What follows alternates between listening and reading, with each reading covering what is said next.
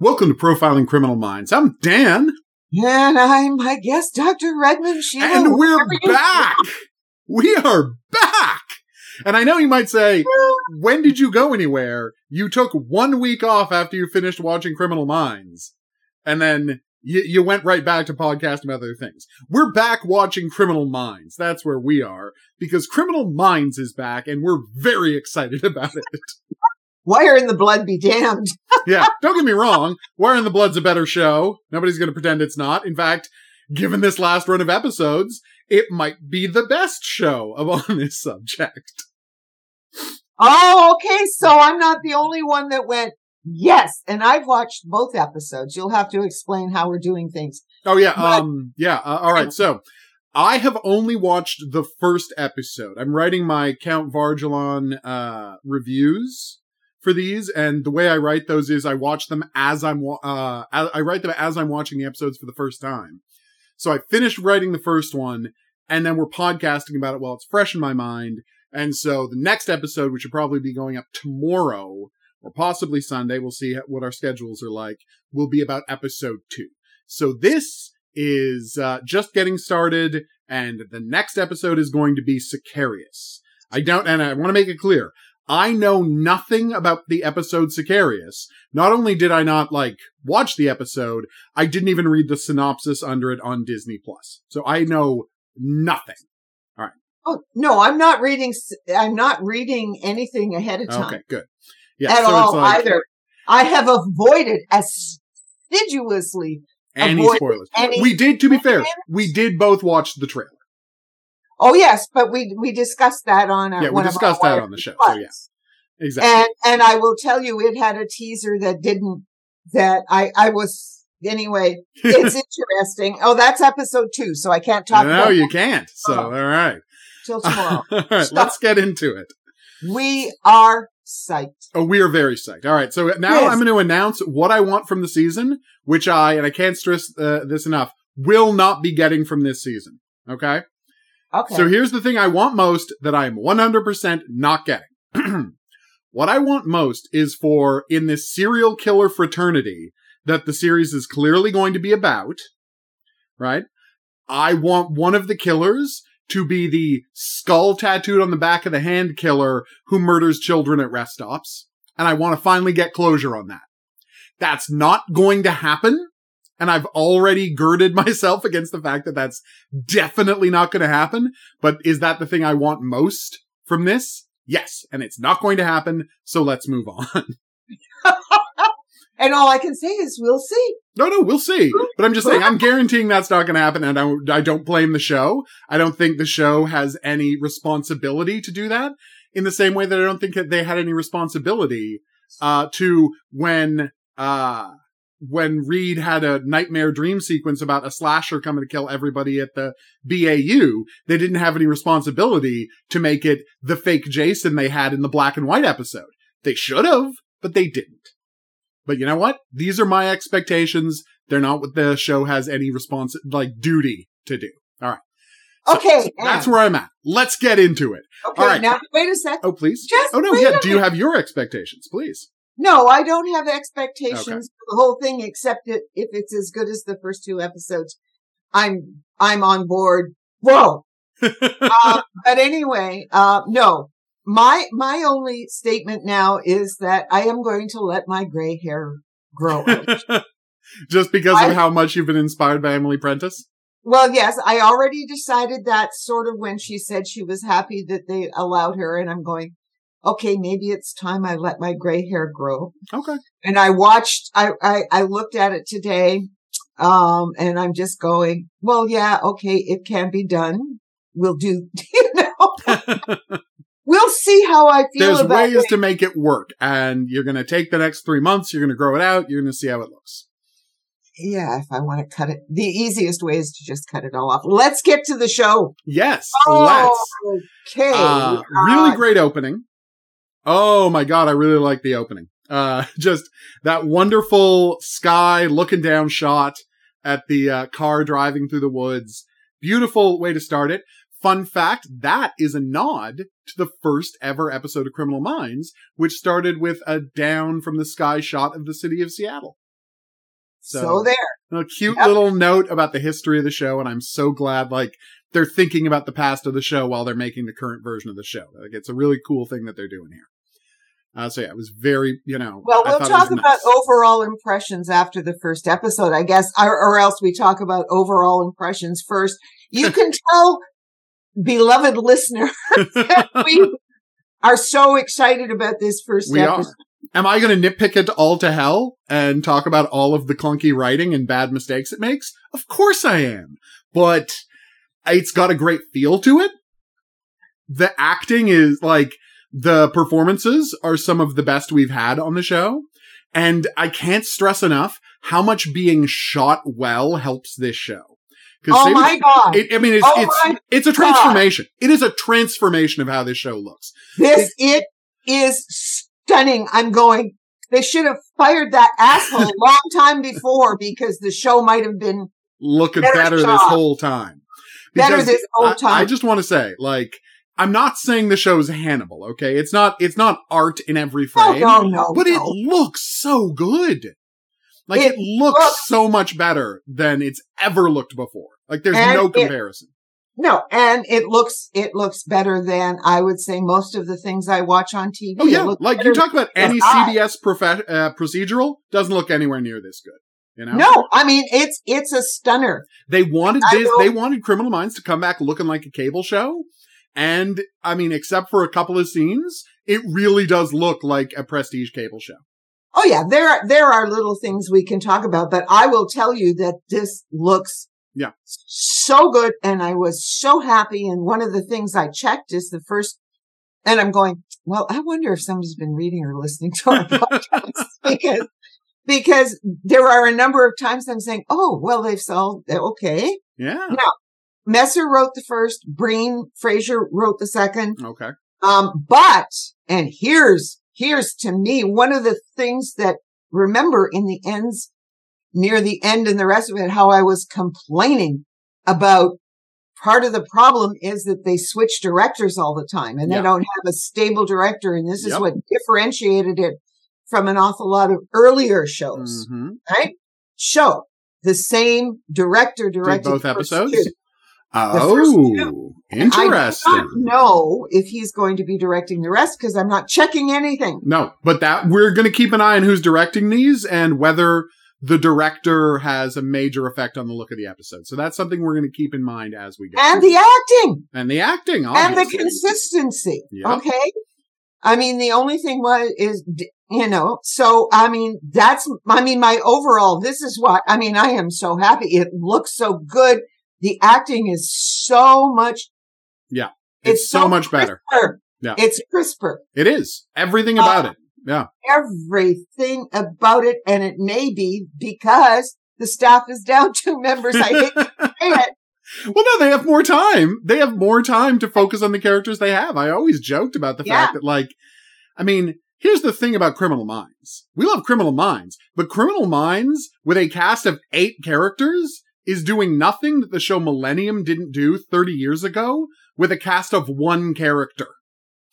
Anyway, the, here's here's what I would here here because I don't want to get off into no no we're not going to talk too much because you'll risk getting into episode two stuff if we talk about yeah, too much well, overall stuff. Yeah, we have to talk about. We just want to focus on. I was just so happy. Yeah. Right. I cannot. I cannot say how happy I am we will see by the time we get to episode 10 yeah. how happy we continue to be. But right now, I am psyched. I am yeah, psyched. Very excited. Week. No, I ended the first episode not like I, in a way, I hated that I had to come and record this rather than immediately start the second episode. So yeah. I'm, I'm there with you. Yeah. Uh, so, and, uh, so let's, so the story, the opening, they right, find. So the op- no, no, no, not they find. It starts with the killer in 2005 oh, bringing a homeless guy to his bunker. Yeah. Uh, so we see that he's got this kit in the back of a truck and we're noted that it's got rope, night vision goggles, a couple of hammers, right? Yep. And, uh, and he grabs the keys to his container in it and he goes and he goes it and he drags the guy into the container and he ties him to a wheelchair with duct tape. And we see that in the background, he's got the place set up for a lot of victims. There's plenty of room. There are these shelves and shelves of body storage things. And we're like, okay, this guy is just getting started. And then, uh, we get a really, uh, uh, they have this, so he goes over and he, we get our first questionably written line of the episode when he goes to the victim, his victim, and he notices that he's got a suicide scar on his wrist. And yeah. he's like, uh, how long did it take you? Uh, you know, how much blood how much, did you lose before you decided to change your mind? And the guy's like, I don't know. And the guy's like, and the, the victim's like, I don't know. And the killer's like, let's find out. I'm like, are we going to find out? I don't think we're going to find out. No, no. Because he's not, not trying to kill himself now. You're trying to murder him, and it's entirely up to you how much blood he loses. Yeah, I don't talk about nitpicking. No, that, that's my job. Why do you think I nitpicked 370 episodes of Criminal Minds or what? No, 300, 340 episodes of Criminal Minds. You think I'm going to stop now? Come on. All right. But the point is. But the point, the point is, is that that's the opening That's shot. the opening. Yeah. And then we move to Bethesda. Bethesda, where, uh, where a guy sneaks into a house with goggles and a clicker that lets him turn off security cameras. Ooh, that's sciency. Uh, and he goes in and he murders a set of parents. He looms over a baby menacingly, and I'm like, are they really going this far? Are they gonna like, kill the baby? I know this is cable, right? But like, there has been a rule on criminal minds uh, ever since. I mean, there was that little boy okay. who got yeah. burned to death in a fire in season one or two. Yeah. But ever since then, if we see a child under the age of 15 alive, that child will not die in the episode. And thank God the child they have held to I know. this is the one thing I'm going, oh, oh, oh, no. Yeah. No, yeah. and find out right away. Oh my god! Oh, no, no, we don't. They make us wait like ten minutes. We but, they make uh, us wait to there's see some, whether or yeah. not that baby is dead because he goes to the daughter, daughter and kidnaps her. And he kidnaps her. Yeah, we see him, but we don't know she's kidnapped yet. We just see him like put a hand over her mouth, and we hear thumps from the yeah. parents' bedroom after he's killed the parents. We don't see the parents die either. So yeah, no, and that's that's it's very restrained. Honestly, it's very restrained. This is cable. They could have been as bloody as they want. But no, they were restrained and it's not a lot more violent. Honestly, I was worried that like they were going to go all in on the grossness because they're on cable now. But like, other than Luke swearing once, this could have been on CBS. No trouble. Yeah. Yeah. Yeah, I think so. Uh, I don't think there's anything more disgusting here than we used to see on the show. Okay, we're we're discussing number one. Yes, we're discussing number one. So don't give me that nonsense. I'm just talking about this episode. Yeah. And All so, right. right? So th- yes, so that's it. And we say, see David Rossi and then we switch off to. We come back to, uh, the, we're back in Washington state in Yakima County, Washington, where some kids in the year 2022 found this, uh, container out in the middle of nowhere. Yeah. And the cops opened it up and they found 16 bodies inside. So Tara Lewis has arrived to try and assess the situation.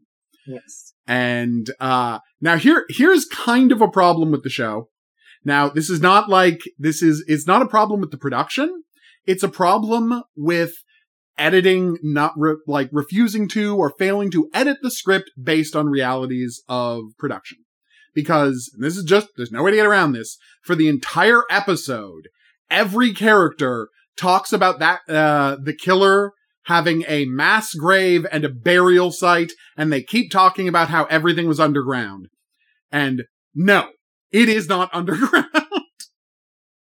the like the container is just that. it's up against a hill, but it is not underground. It is surrounded by bushes and it's hard to see from the road, but everybody keeps saying the word buried and the word underground, and it is neither of those things. Yeah, and, and yeah, I, I Okay. I mean, for whatever okay. reason, they were unable to build the set they wanted to, and then they forgot to alter the script.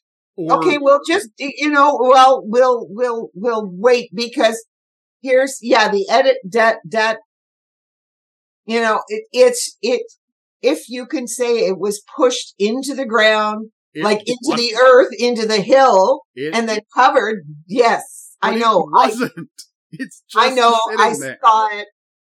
Well, it wasn't totally sitting there, but No, it was surrounded by bushes. That's the thing. Like it is well hidden. It's well covered. Yeah. Like they the the production team did a great job of making it believable that no one would have found this thing based on all the trees around it, Yeah. but it's not buried. And they keep saying the word buried and they keep saying the word underground over and over and over again. And I found it weird because again, it is not underground and it is not buried. Uh, but yeah, we get the we get a funny line here with the um the DEA wants to call this a ca- series of cartel murders. Uh, so that like, uh, and so, and she's like, no, this is obviously a serial killer. And she couldn't be more right. Like the guy's got photos everywhere of him stalking homeless people and then like their bodies end up in the trailer. It's Yeah, okay. obvious that this It's is obvious. a serial killer. And not only that, okay, um, what happens is that the cop, like she, even the, the local cop, the one thing that I wrote don't want to handle this. Okay, no, no, it's not that. Yeah. It's that there was a positive relationship Yes. from the very beginning between. This Yeah, is where he's happy to have them there. It's such a nice change. Yes, and this is what I say. Has somebody been listening? To I know. or reading your things, right? It's just I don't know. Yeah, But- because it just be, want to be like, yeah, it's completely believable that the, this Yeah. local cop would want this stuff off his plate. He's like, I know I can't handle this. I Come can't on handle in. this. Yeah, it's it's a really good relationship between the two of them. Really believable. It was really nice right to from see. the beginning. Yeah. And I was so happy to see that. oh, totally. I was so happy. It was such a refreshing change of pace from what we're used to.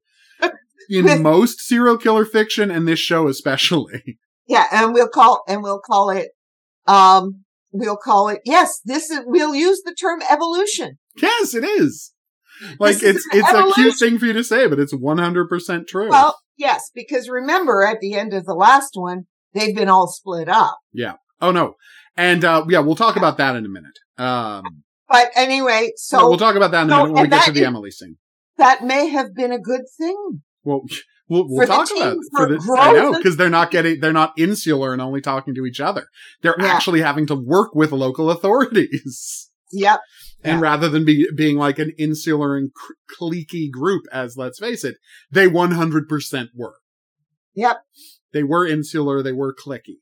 Uh, so I also, I Yeah. also, the minute I saw Aisha, I'm going, okay, she's going to be more, I mean, cause remember what we complained about in the last scene, oh yeah, the last season, Yeah. right? Is that it was like she was a, what, a mascot who sat there and didn't say anything. I know. Like, like we, we sudden- kept joking in season 15, like, did Tara have a line this episode? Yeah. But now she's like driving things. It's great. She, like, Aisha Tyler's finally getting something to do. I love it. Yeah, no, no, I, I absolutely love it since she's one of our favorite actresses. Yeah. Uh, the, So- then, all right. So she calls up Luke, who is working out on his treadmill, which is in Emily's old office because she's Yep. now got Erin's job. Finally. Yeah. She's finally, I mean, it was ridiculous. I mean, we, we made a real, like, we found it a laugh riot, the idea that she could become the director of the FBI. That Yeah. was the dumbest idea in the world. But Erin's job? Yeah, 100%. Yeah. Like, let's not forget that when the character was first introduced, she was like a political ladder climber eager to get, uh, first Hotch's and then Erin's job. So, Oh. like, we've really gotten back to, uh, character. And I just want to point out, in case you were wondering, is the show going to deal with the consequences of season 15? No, it's not. She didn't No. move to Montana. JJ didn't move to Louisiana. Oh no, she did. No, they she- did. Oh, they do mention Missed it. In, okay, line. sorry. They they've You- reset missed every. that The point. I missed the line, or maybe it's in episode two, but they've reset everything.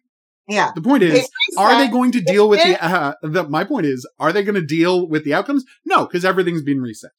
The It's- only the only change that is held is that um is that Garcia did quit.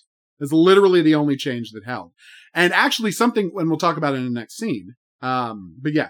Uh so Luke and the thing is it's cute that he's got a treadmill in Emily's office, but I'm like this is uh like a marine training facility. There's a gym you could go to. What are you doing? Working out on a treadmill? And where the hell's the shower? Like, come on, Luke. Don't put a gym in the office. That's crazy. This is Luke. I know it's Luke. It's Luke. At this point, as It's we find out, right? Delightful muscle man Luke. And he's and he's also got he's kind of He's essentially running the team, coordinating everybody because Joe has been refusing to come into the office. and he is out of it. working. Yeah, he is completely out of it, disconnected. Right away, we see he's living in a hotel, so we're like, oh, okay, so Krystall's dead. Yeah, d- and yeah. spoiler alert, they're not going to tell us this week how she died, so I don't know, so don't tell me. and they don't tell you in number two. Oh, either. really? Oh, they just keep saying, especially how she died. I'm like, ugh, why are Yeah. you doing this to me?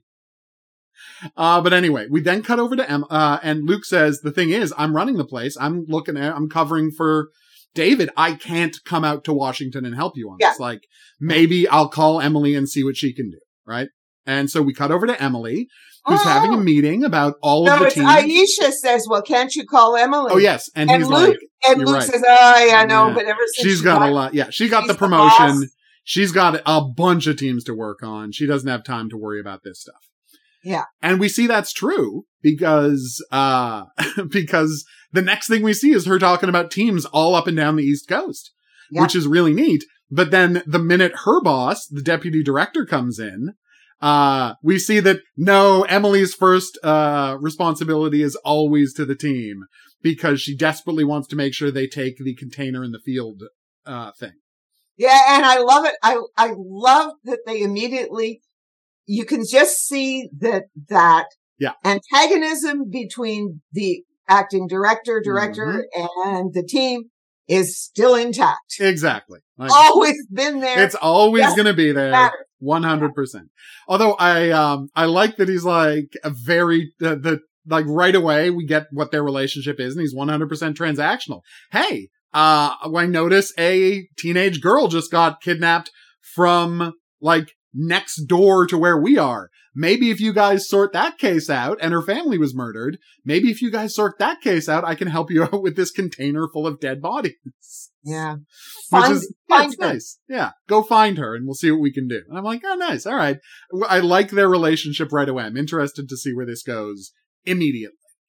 All right. Um, but then, and this is the thing I, uh, I liked here was, was the observation he made that, you know, the numbers said, uh, your team solved a lot more cases if they were split up and working with local Yeah. and I'm like, that's what we've been saying for 15 years. Why do you need six profilers on this case? You guys are all just like talking this, you're all just saying the same thing to each other. Ex- again, as I always said, except for Reid drawing three circles on a map, any, in a profiling scene, any line could be given to any character and you would never notice. Yeah. And it's like, and now the assistant director's saying the same thing, which is Yeah, pretty great. right. Oh, Yeah, and yeah. uh and here's the other thing they went back on. Uh like and this one I it's weird that they went back on it cuz Reid's not back. And the end position of uh the series was I'm going to focus on teaching. I can't do this. I can't look at this anymore. I need to take a step back and focus on teaching. But instead of just leaving it there, they imply that he and Matt are on mysterious assignments that no one can know about.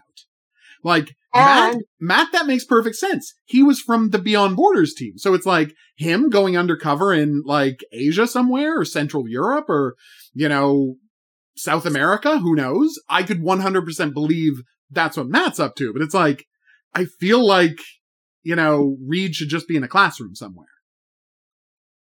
Yeah, but then then they would have to go into They would justify, yeah, but, why can't they know, just phone him up and ask, because, yeah, this is going to be the most important case they've ever dealt with, so why can't they just phone Reid? Uh, okay. yeah, yeah, because You're right. It's just pull it back in like they did Gideon. Yeah, given how like beautiful in a way Reid stepping away was in the last episode and Yeah. how right that was for his character, it's just disappointing to see them going back on one of the best things his character has ever done. Yeah, but you never know what kind of thing he may not be working on serial killers. Exactly. Anymore. Maybe he's You know, doing- it may be completely different. You're absolutely right. different they've got plenty of time to come up with a story for why he can't help them with this that isn't like absolutely self-destructive for his character.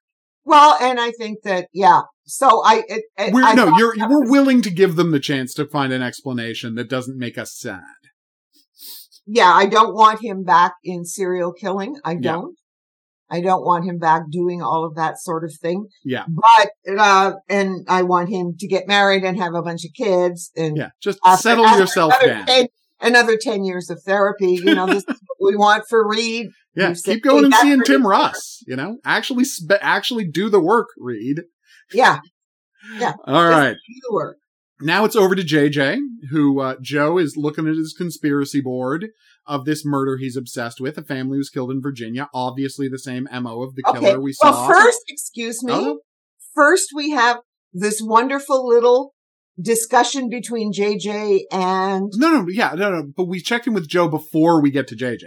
Okay. Yeah, so- we, we see his conspiracy board before we get to JJ. But then we cut over to JJ, who again is not in Louisiana. Maybe she's back. But the point is she's back living in Virginia. She and Will have a beautiful house and she was working late as she always does. But, and so Will had the kids at like the high school basketball game and it's all very sweet. And they have a conversation about the family. And I'm like, yes, it's a 100% stable marriage and he is the best husband in the world still. Still. They have not gone back on the best thing about this show. still. Yeah. Just, yes. He was- remains like literally. Oh, you're getting a call from David Rossi to do work at 11 o'clock at night. I'll go get you some tea because I remain the best and most Yes. supportive husband in the world. The man is a saint. Is a saint and they've maintained his sainthood. They 100% have, and it made me so exquisitely happy that they have maintained his sainthood. Yes. He's so good. Yeah, he just, Oh, you know, and he's good with the boys and he's good with Yeah. his, his, oh yeah. his He's so responsible. and he just is. He's just he's like, got- honestly, if we find out that he's not even working as a cop anymore and he's just like taking care of the kids full time and like doing consultant work or whatever, that would make me even happier. you know? Cause it's like, dude, you, you got kidnapped and almost killed in a terrifying bank robbery. Maybe it would be good to step away from law enforcement. Just saying. just say, well, stay tuned in season episode So, two. too. Yeah, I'll see what's going on with him. All right. Uh, but anyway, as long as there's more Josh Stewart on the show, There's more I'm Josh happy. Stewart. And There's don't no you fun. dare even think about killing him off, you absolute beasts. All right. don't you dare. All right. but anyway, uh, then it's the next morning and they're at the, uh, and they're at the crime scene. Uh, Yeah. JJ and Luke have come to the crime scene. And Joe, now that he knows about the new killing that exactly matches the MO of the thing he's obsessed with, is at the crime scene too. He walks out and, uh, right, we get our first, uh, very poorly written moment of the season. Because he walks out and he's talking to, and he's like, uh, and Luke says, at least the baby survived. That's right. Whew! The baby survived. You know, maybe the guy's got some mercy in him. And then, uh, uh, then Joe, uh, then David is like, you wouldn't say that if you'd seen what happened inside. And then things get real dumb real fast as the two of them watch, uh, search and rescue people turn up. And they're like, why are search and rescue here? And they find out from the cops that the daughter has been kidnapped. And I'm like, but Joe, you were just in the house. The girl, the girl's bedroom was right next to the parents' bedroom. You were just up there looking around. You would have seen that the girl's bedroom was empty and you would have noticed that her body wasn't anywhere. So Yes. why are you surprised that she's kidnapped? You should be talking about this to Luke.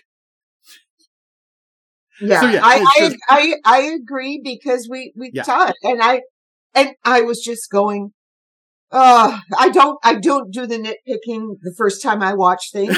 Yeah, This I'm the one the who does the nitpicking the first time. you You're do right. the nitpicking, but I agree with you. Yeah, it's it's a mistake. It's poorly. It- it's a poorly structured scene. It's not The the, other one- dialogue or anything. It's just a poorly structured scene.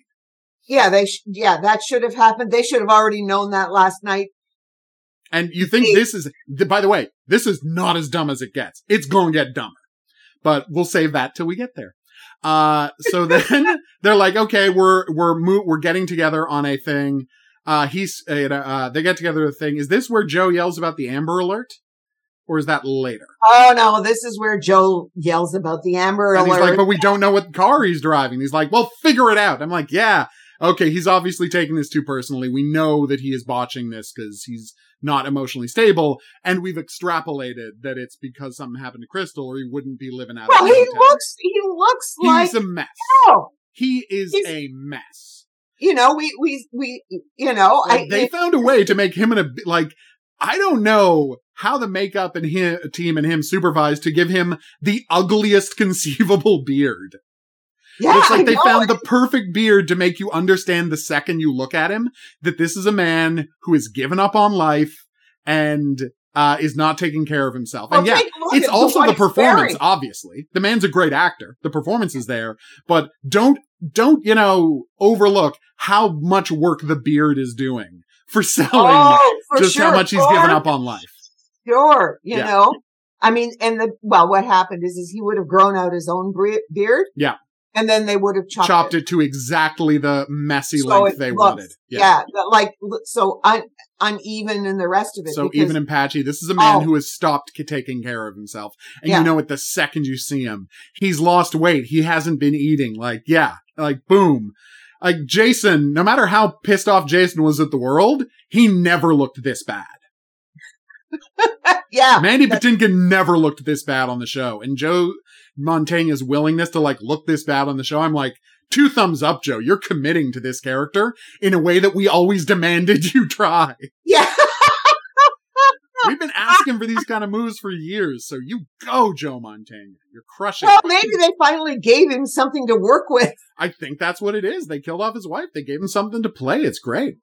Uh, then we get our next iffy writing scene in the episode where Joe gets to talk, goes to talk to the, um, uh, the, uh, the grandmother who's taking care of the baby. And the degree to which this is overwritten is kind of insane.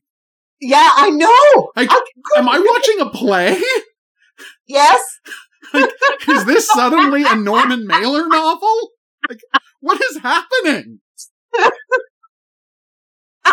like, no, this is, this is not like, especially because this grand, they got the grandmother talking about, you know, all of the expectations she had for being pr- able to protect her daughter and, and all this. And I'm like, I don't, I don't doubt that that's stuff you would torture yourself with over the next years. But, But right, right now, now, your your daughter died 10 hours ago and your granddaughter is as of right now completely unaccounted for now is not the time for this and you've got, and you've and there's a grand baby you're supposed to be taking care of directly in front of you Uh, what I was going to say is, and why isn't the baby in your arms? exactly No, Well, because I mean, then she like- couldn't be doing her dramatic monologue you know Yeah. like no that that i don't know what like, i don't know what they were thinking there it is well, again overwritten is not a strong enough word for this monologue well, the, yeah, and it wasn't then. And is this where Joe quotes Norman Cousins, or does he do that with with Luke? That was Uh, the no. Norman isn't Norman Cousins the opening uh that's at the end uh the start of the scene when he uh does the yeah, with Luke. yeah, with Luke. Yes. Yeah, I'm just- like, oof. but do you know who Norman Cousins was? No. I mean, No, I I was not aware of the quote. Like it ends with a Roald Dahl quote and I know who that is, but I did not get the roll uh the Norman Cousins quote. okay, Norman Cousins is a man who got really, really sick. Okay. And then he wrote a book about how he got over this illness. All right. No, it, it was, he was bedridden for ages. Oh it had God. to be some kind of bar syndrome or something. I don't know before they knew what. Guillain what those Barré before they knew what it was. Yeah. And something like that. I'd have to go back. It's been a long time since this Okay. happened, but this happened in the seventies. And what he said, and when he, his book came out, what he said is what he did was in the hospital room, all he did was watch comedies. He watched films, like, but Just they were all positive comedies. Um, all of this mind changing framework, I guess. Yeah, so he made it so he was only having positive stuff around him. He was flooding oh, himself with positivity. Yeah, he's a very important. I mean, you see, Joe hmm. Mantegna knows. I'm sure Joe Mantegna knows Norman. Yeah, cousins, yeah. And I mean, I it's only going to be people our age that are going to get that reference. Cousins probably and get that reference. Huh. But it was, it was it because it, and it's probably very, it's important. Like it probably is on a list of Norman Cousins sayings or something. I don't know. Yeah. But what I remember Norman Cousins for is, is this positive outlook on life and this idea that somehow or another in all when you have problems and when you have tragedies, one of the ways to work your way through it is, is, is through laughter and yeah. through, and not mean spirited, crappy stuff. but Marx, things like the Marx, Marx Brothers, which is just, just, insane. Yeah. yeah. Just insane. Po- insane, you know, absurd comedy. The yeah. Mel Brooks stuff. That's yeah. all those sorts of things that are just kind of insanity, insane, make you laugh. Yeah, and it's completely removed from like the bleak experiences you're going through. And you're, yeah, it takes you into another world mentally where everything is positive. Yeah. And that, that Joe, who is old enough to remember Norman Cousins, uh, would quote Norman Cousins. It makes sense. Okay. Yeah. So it very, apparently it's a very appropriate quote that I missed entirely. I, I probably should have looked it up, but I was busy oh, moving on to the next scene. You know how I am. Doing this. Exactly. Yes, I had to rush right to now. do this. Uh, but anyway, so then uh, we get another scene with uh, Tara to talk about uh, the fact that like they're trying to get the container moved so they can fully investigate it in Quantico and like tear it apart. You know, famously, it's a reference to uh, I'm su- I'm sure next week, and you can tell me if I'm right about this. We're gonna have a scene because I think it was in the trailer where the uh, the the the container is now like sitting in the middle of a well lit warehouse. And if you're wondering, yes. okay, that does happen. I think that was in the trailer. That does happen because I didn't know if it was in the trailer, if I was remembering the, um, Unabomber, uh, doc- docudrama they did, because that will be a reference to what they actually did with the Unabomber, which is they packed up his entire shack and just lifted the whole shack and moved the whole shack ac- across the country and investigated it inside the FBI's own facilities. And so that's what that's a reference to when it happens on this show. All right. Uh, one thing to mention quickly, they keep talking about how like they think it's the cartels and just well, no, no, no, no, no, keep, no, no, no, no. I'm saying don't. how not they think, but I'm saying how the the authorities want it to be the cartels, and the DA is going to take possession of the thing. And Tara and Emily think that's insane. It is insane, but I just want to point out something. It's not as insane as they think it is because the idiocy is the idea that like the drug cartels are like killing people, serial killing people up in Washington state. But I know, but the problem is that is, uh, that is because they keep using the word cartel. And I hate to say it, but like, uh, we only use the word cartel when we mean a group of non-white drug dealers. Because the fact is, up in Washington state, there actually are like giant drug farming and selling and shipping organizations that do regularly kill people and have to dispose of bodies. Like basically, uh, they're like, like a cartel is going to kill an el- elderly couple. And I'm like, if they found a marijuana field while they were hiking, they would. they just wouldn't like take them to a shipping container, uh, and torture them. That's yeah. the only and thing that separates. Yeah. Here's here, yeah, and here's the thing. I, as I said, uh, no, I was going to say you know, and there's uh, Tara and the cop, you know, having coffee and discussing yeah. things amiably. I really like it's like so that. nice. and yeah, and, that and scene where all, the where the episode ends when they're at the diner, but we'll talk about it then. You know, um, but yeah, they're um, they they are afraid because the bean cutters at the B at the uh, BAU. Oh, sorry, at the FBI would at, rather at the, the DEA have this on the, the, expenses get kicked over the DEA rather than it come yeah. out of their budget, which is a nice touch. Yeah, and so you know they want to they're they're floating this these this idea around, right? Yeah, for the BAU. Mm-hmm you know. So. so. now we get a scene of JJ and Luke looking over photos in the house, and then Joe comes in to talk, and they're like, the the the connection between these families is clear. Yeah. Uh, they both had teenage daughters. I'm like, I think it's too early for you to be saying that because they both also had sons. And in the first case, both children were killed. And in the second case, both children lived. So it's like, it's too early for you to say the teenage daughters are the important thing. Yeah, the first thing, and the thing is, is that you keep referring to it as a family annihilator. Well, not exactly. Well, no, I mean, it's not, I mean, but they've never used the term family annihilator correctly in the history of the show. Yeah, that's true. Okay. So we're just, they have, they have a completely different idea of what the term ha- ha- family annihilator means. And I think by season 14, we just have to stop, stop correcting them. it's like, we just have to let them be wrong about this. uh, but anyway, what's interesting though is, um, showing that they own a DVD player or a subscription to Disney Plus, wink, uh, they literally just do dialogue from Manhunter. Like, it's not just that the scene is inspired by Manhunter, they do dialogue from Manhunter, specifically talking about how the killer took out the biggest threat first, and the husband died, bleeding from his neck, rushing to his children's bedroom, still trying to protect his family. I'm like, this is just stuff William Petersen actually said in Manhunter. I, like, I, I'm, I'm keeping there's, my. There's referencing, and then there's just you know plagiarizing dialogue. Well, maybe you can get away with. You see, you can get away with approximately twenty percent. Yeah, you can. That's how it works. That's the rules. Yeah. With books, you can photocopy. You can kind of photocopy, yeah, before they start getting a, mad a chapter, at you a chapter or 20%. Yeah, exactly. So the script would have been about 120. Oh, I checked my notes and this is when Joe asks, has the, uh, Amber Alert gone out yet? And then yells at them because they don't know what car it was yet. So no, this is the scene where Joe freaks out on them. All right. Yeah. And then, and JJ is trying to calm him down. Yeah. And he, she then looks at Luke and they both know, I mean, and they both know that this is, this is an ongoing problem now. Like Dave this is becoming a real issue. Dave is is like Dave is spiraling. Basically, is the look yeah. that they give each other. Yeah, I mean, he shouldn't even be on a case. All right. So uh, now, and this is where it gets interesting.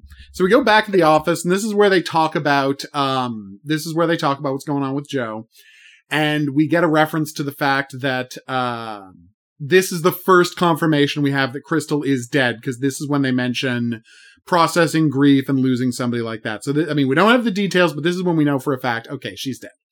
Yeah. And, uh, remember how I said, uh, the show was about to get real dumb? Like, real, real dumb?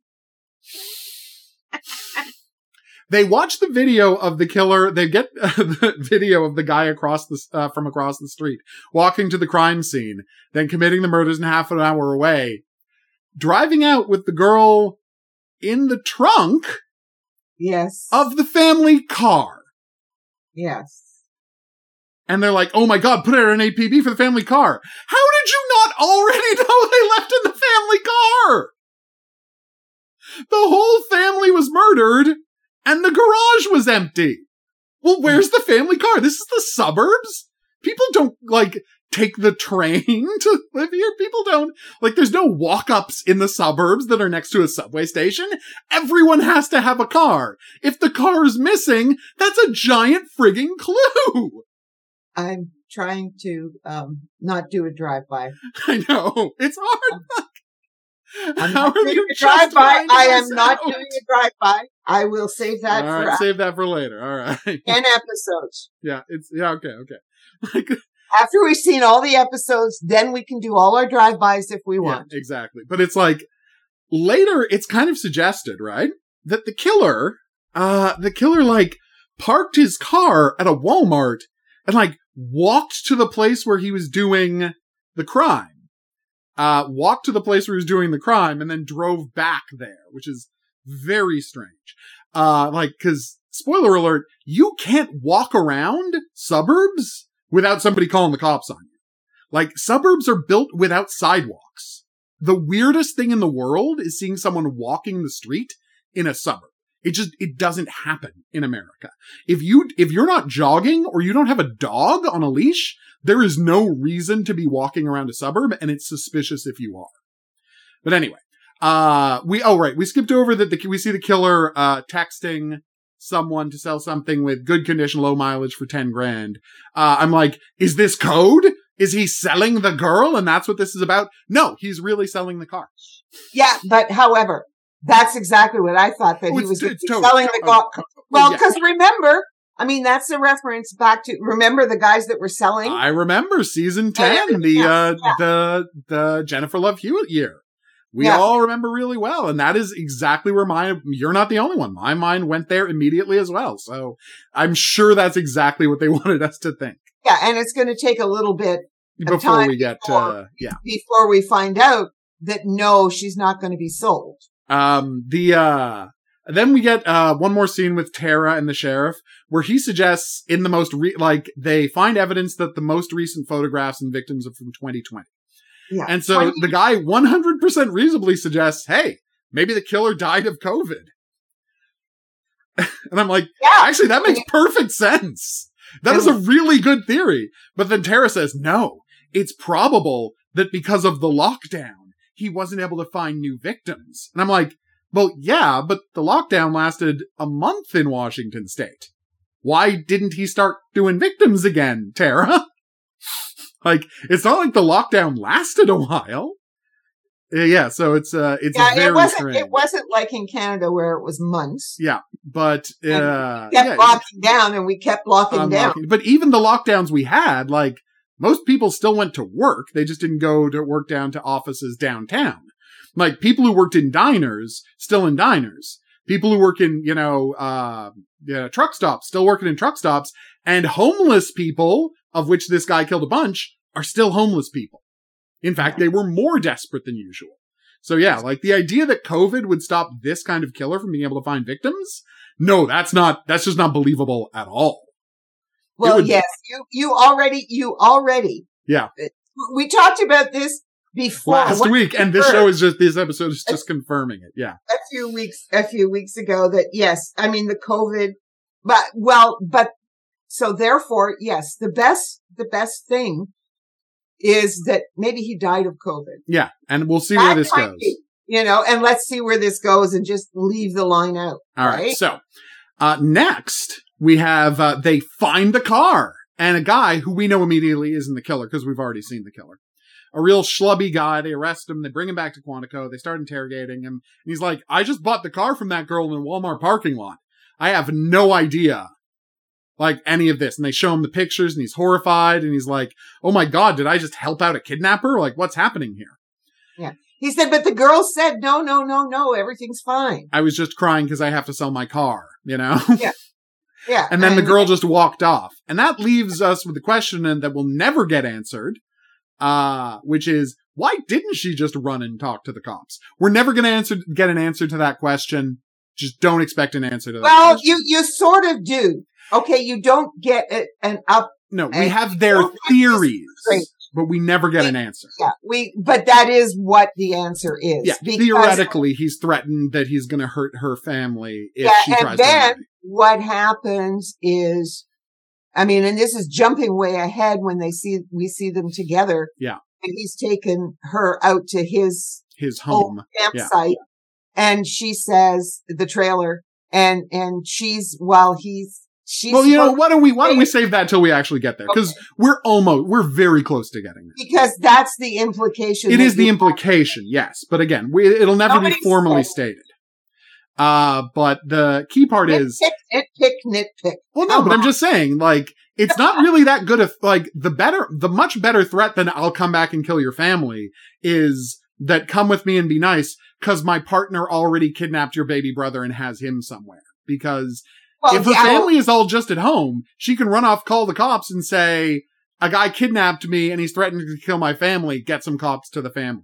Then, you know, like, but if her, but if a mysterious second partner has her brother stashed there somewhere, she would absolutely go along with it. And I know this because it happened on an episode of Criminal Minds, in the one about the guys who were keeping, um, yes.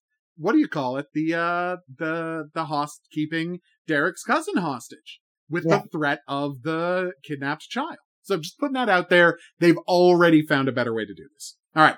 So this is where it gets interesting. They find out, they fi- they quickly search the backstories of all the families, to see if they have anything in common. Both daughters were on something called SOAR.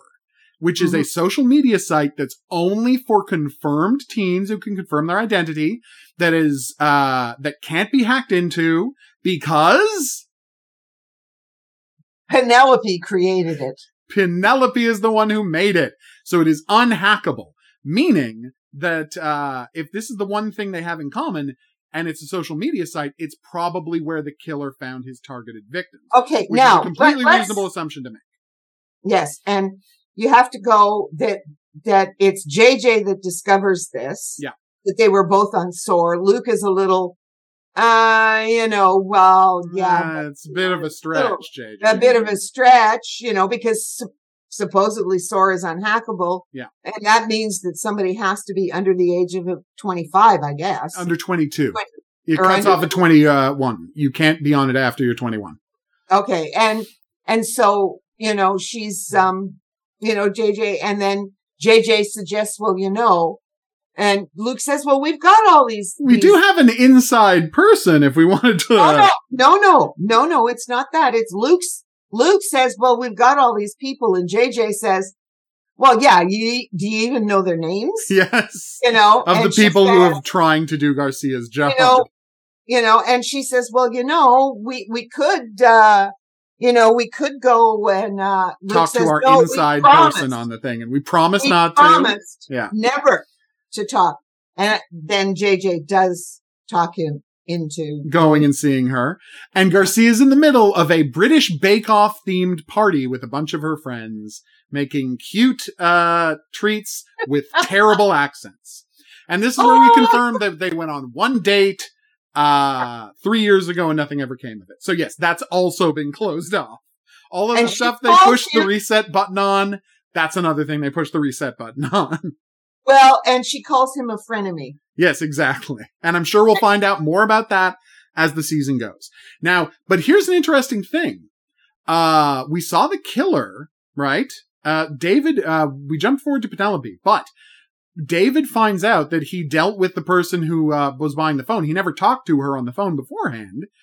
And uh, the deal for the car started two days ago.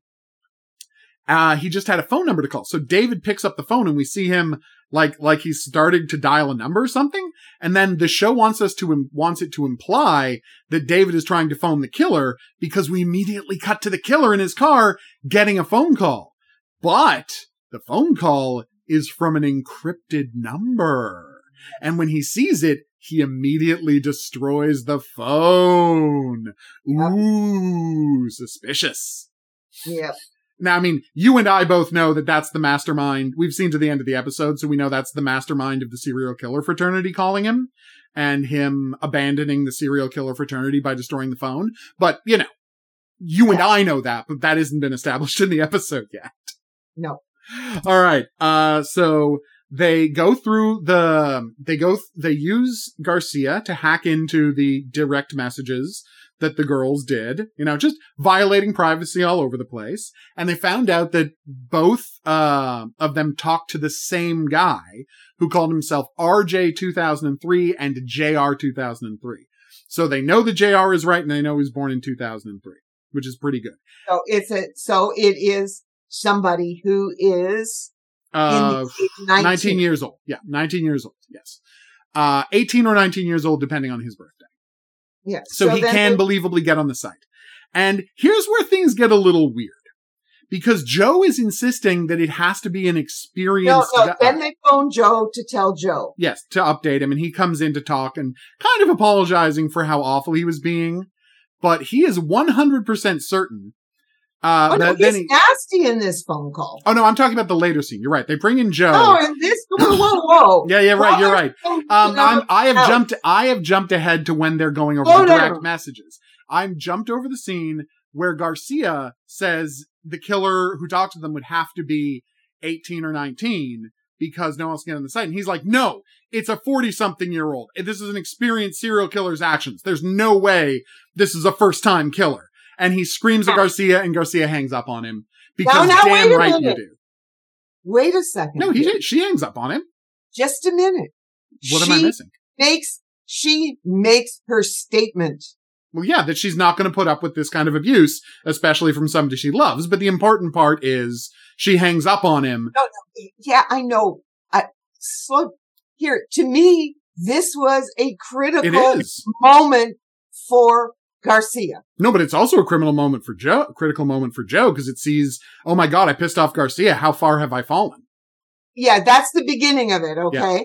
Yes, that's the beginning of his beginning to at least see that he's gone way too far. Yeah.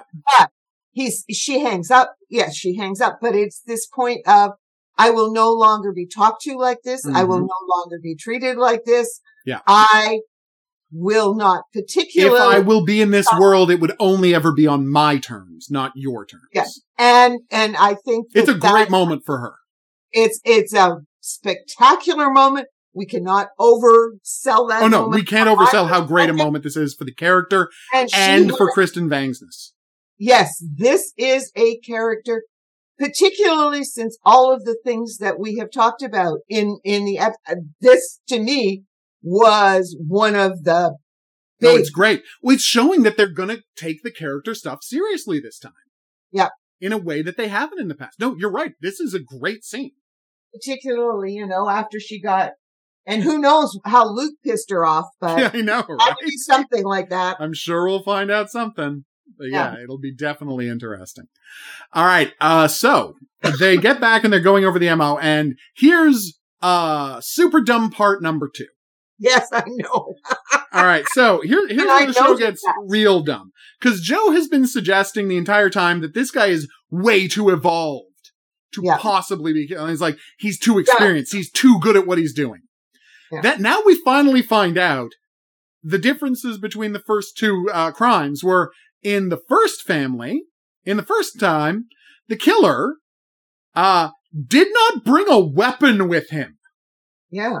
He was in the house near the, he was based on the crime scene evidence near the uh, daughter's bedroom and got attacked by the husband and father with his baseball bat and then beat the whole family to death in a giant chaotic melee. Yeah. And my question is, based on what version of those facts would Joe think that this is an experienced killer with many murders under his belt? You just eh. told me that the guy, this quote unquote experienced family annihilator, showed up without a weapon and then got into a brawl that he barely escaped. And yet Joe is 100% sure it has to be a 40 year old guy with lots of experience murdering. And that these two are connected because immediately that calls into question. Yeah, whether, whether they're not, connected at all.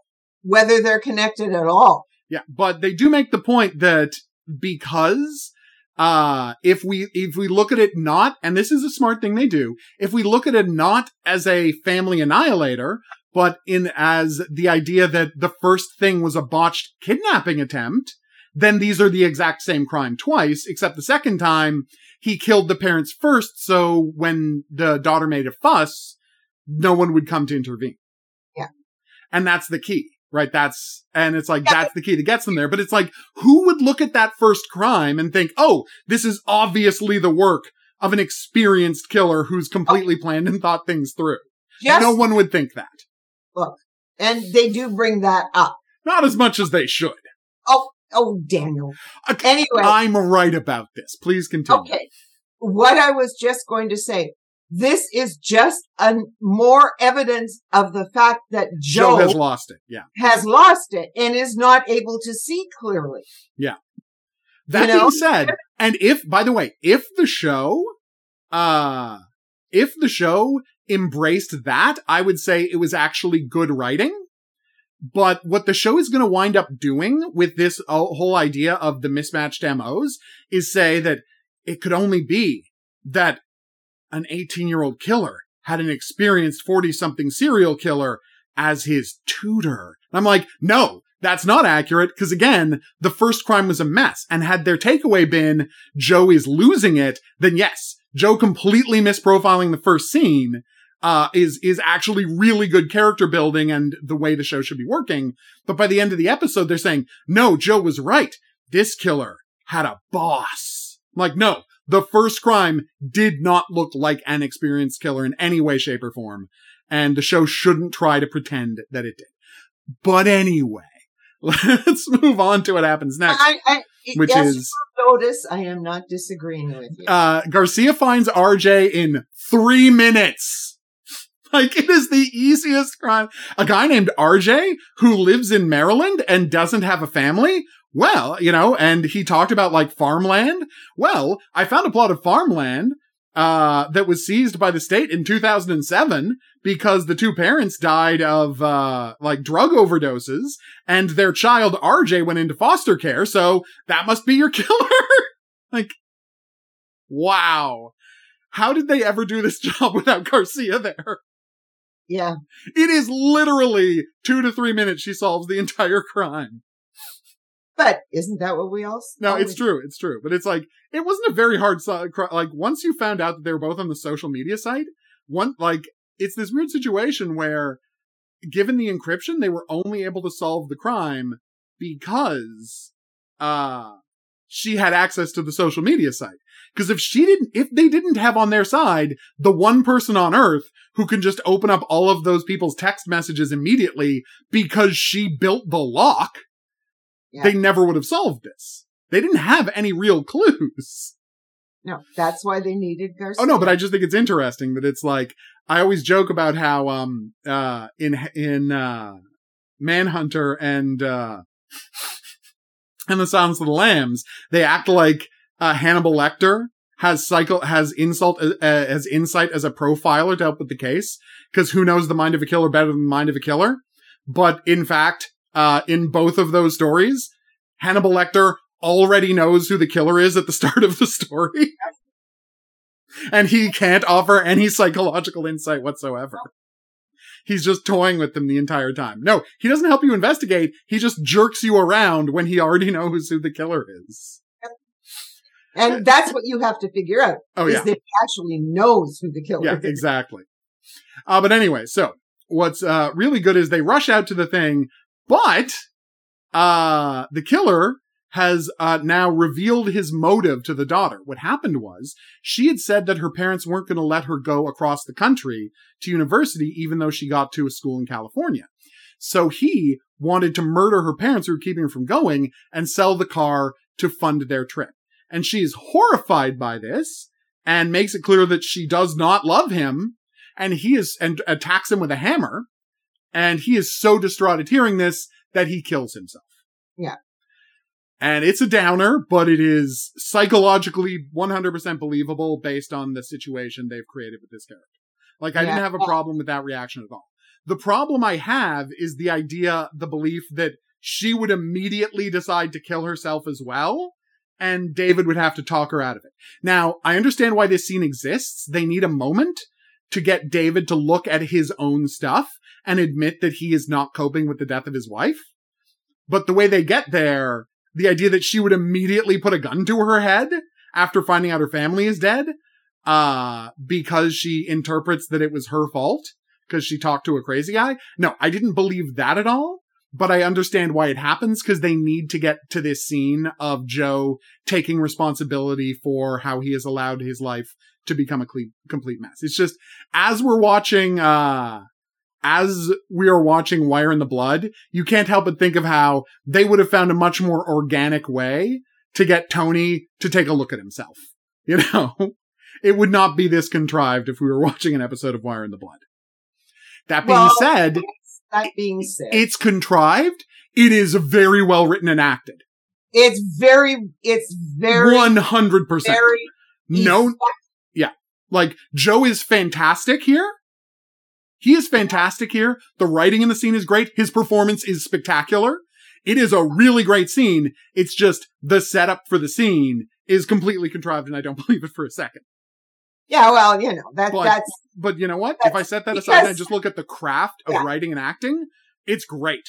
yeah. So, and I think that you, I think that that's what you have to do. I, I, um, sometimes because while I, you know, she because we don't even see like here, here.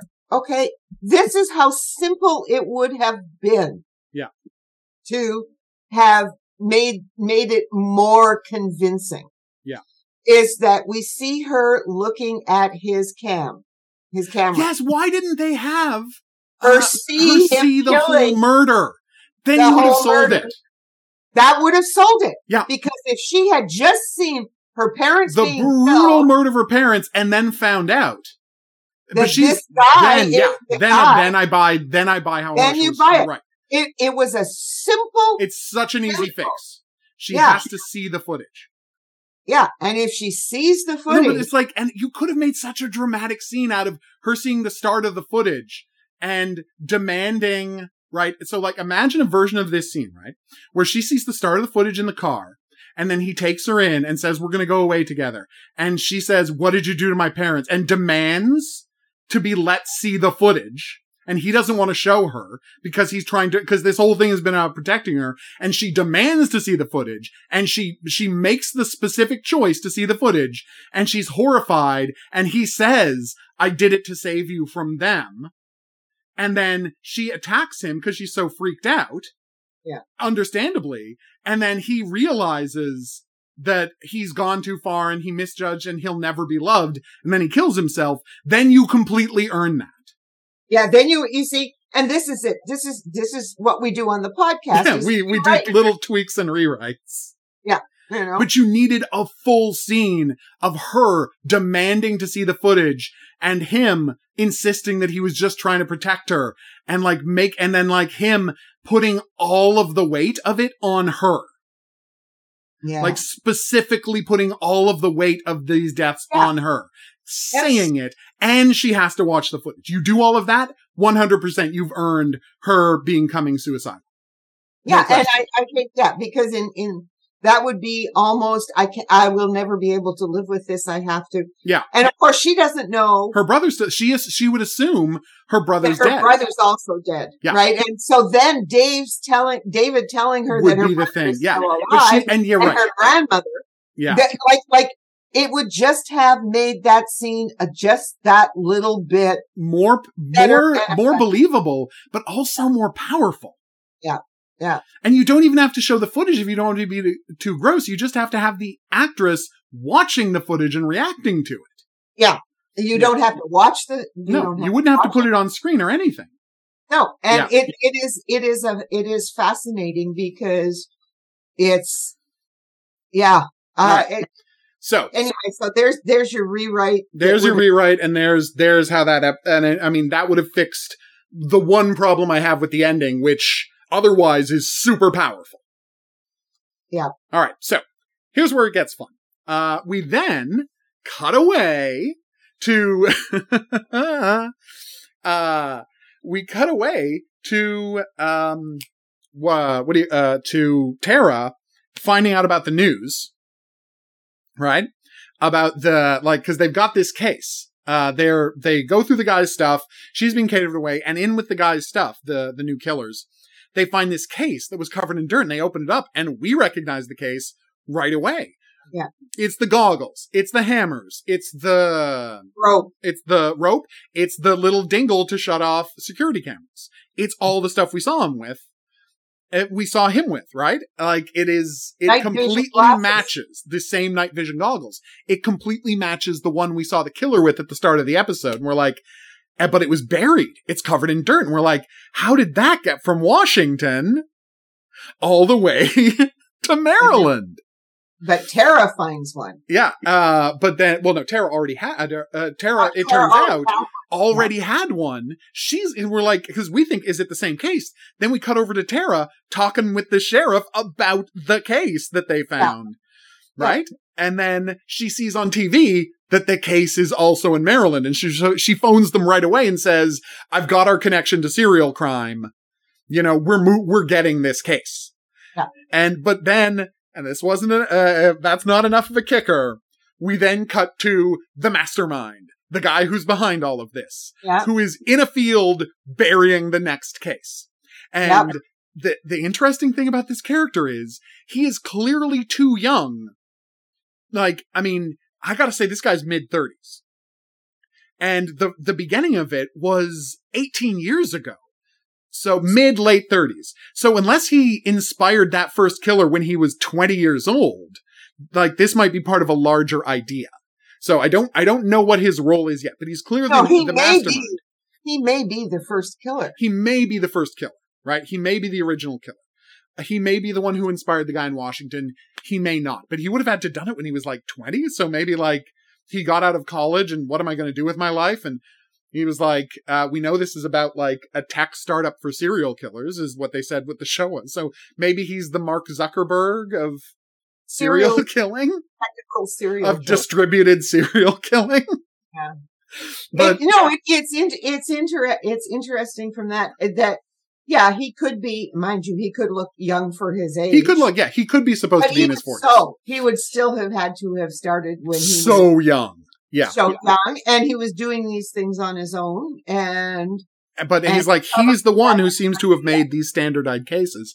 At least that's what we're asked to believe by the end of this episode. And then yeah. in a thing that un- completely beggars belief, on the radio broadcast in the car that's playing music while he's digging the hole for the thing, they play a news report that mentions both the the container being found in Washington state and the girl that just got rescued.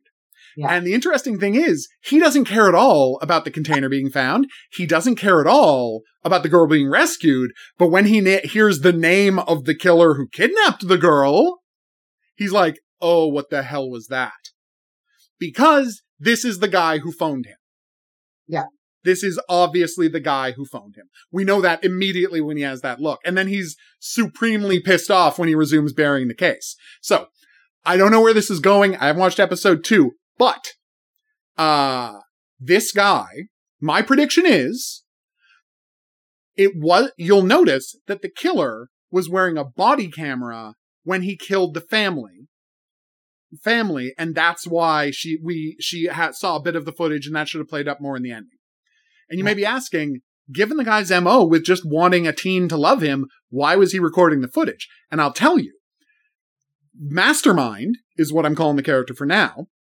Mm-hmm. His whole thing is he will help you serial kill. He will get you all the supplies you need. He will get you all the territory you need. And his one price in response is he wants you to film it for his giant collection of snuff films. That is my prediction.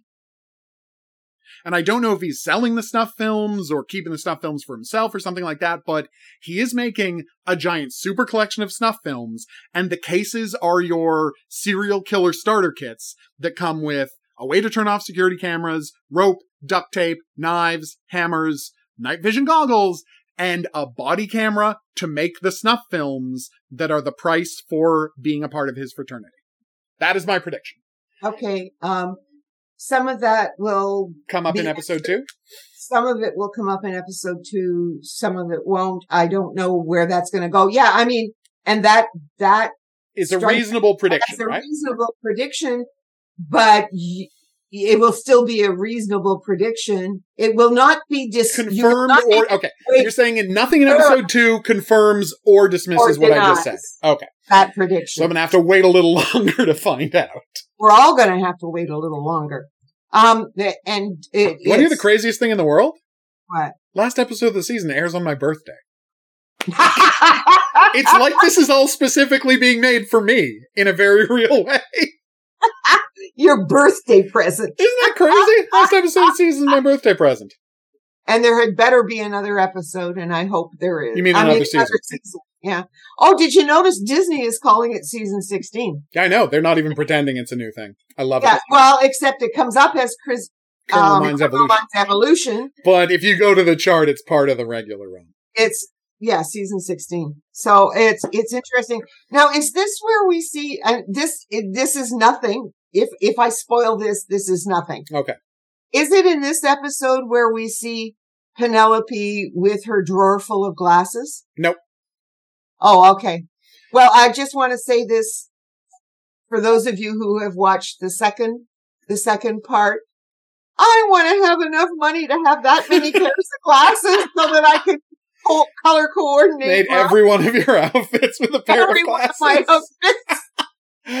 All right. Well, that's the dream. Okay, that's the that's dream. The dream. All right. So, um, that's it for episode one, which is um, just getting started. I think is the title. Uh, yeah. we're gonna be back here tomorrow or Sunday. This is going up like an hour after we fi- we recorded this. Yeah. Uh, it's going up immediately, so we're going to get the next one up tomorrow or Sunday. So we're going to talk about Sicarius there. Uh, but until we see you then, if you have any questions, if you have any comments, uh, if there's any other profiling related shows you'd like us to check out, drop us a line at profilingcriminalminds at gmail.com. We would love to hear from you. We are, if you're listening to this on some sort of an app or podcatcher, be sure to rate and review it because that's how people find the show. Honestly, between the half season and coming back, we're probably going to pay for somebody to promote the show since this has been the most our moment thing ever. Uh, so maybe you'll hear ads from us somewhere. Who knows? Uh, we will see you back you- here tomorrow or Sunday for episode two, Sicarius. But until then, I'm going to say that's right. Au revoir. And have a good weekend. Profiling Criminal Minds is a member of the Kinks Podcasting Network.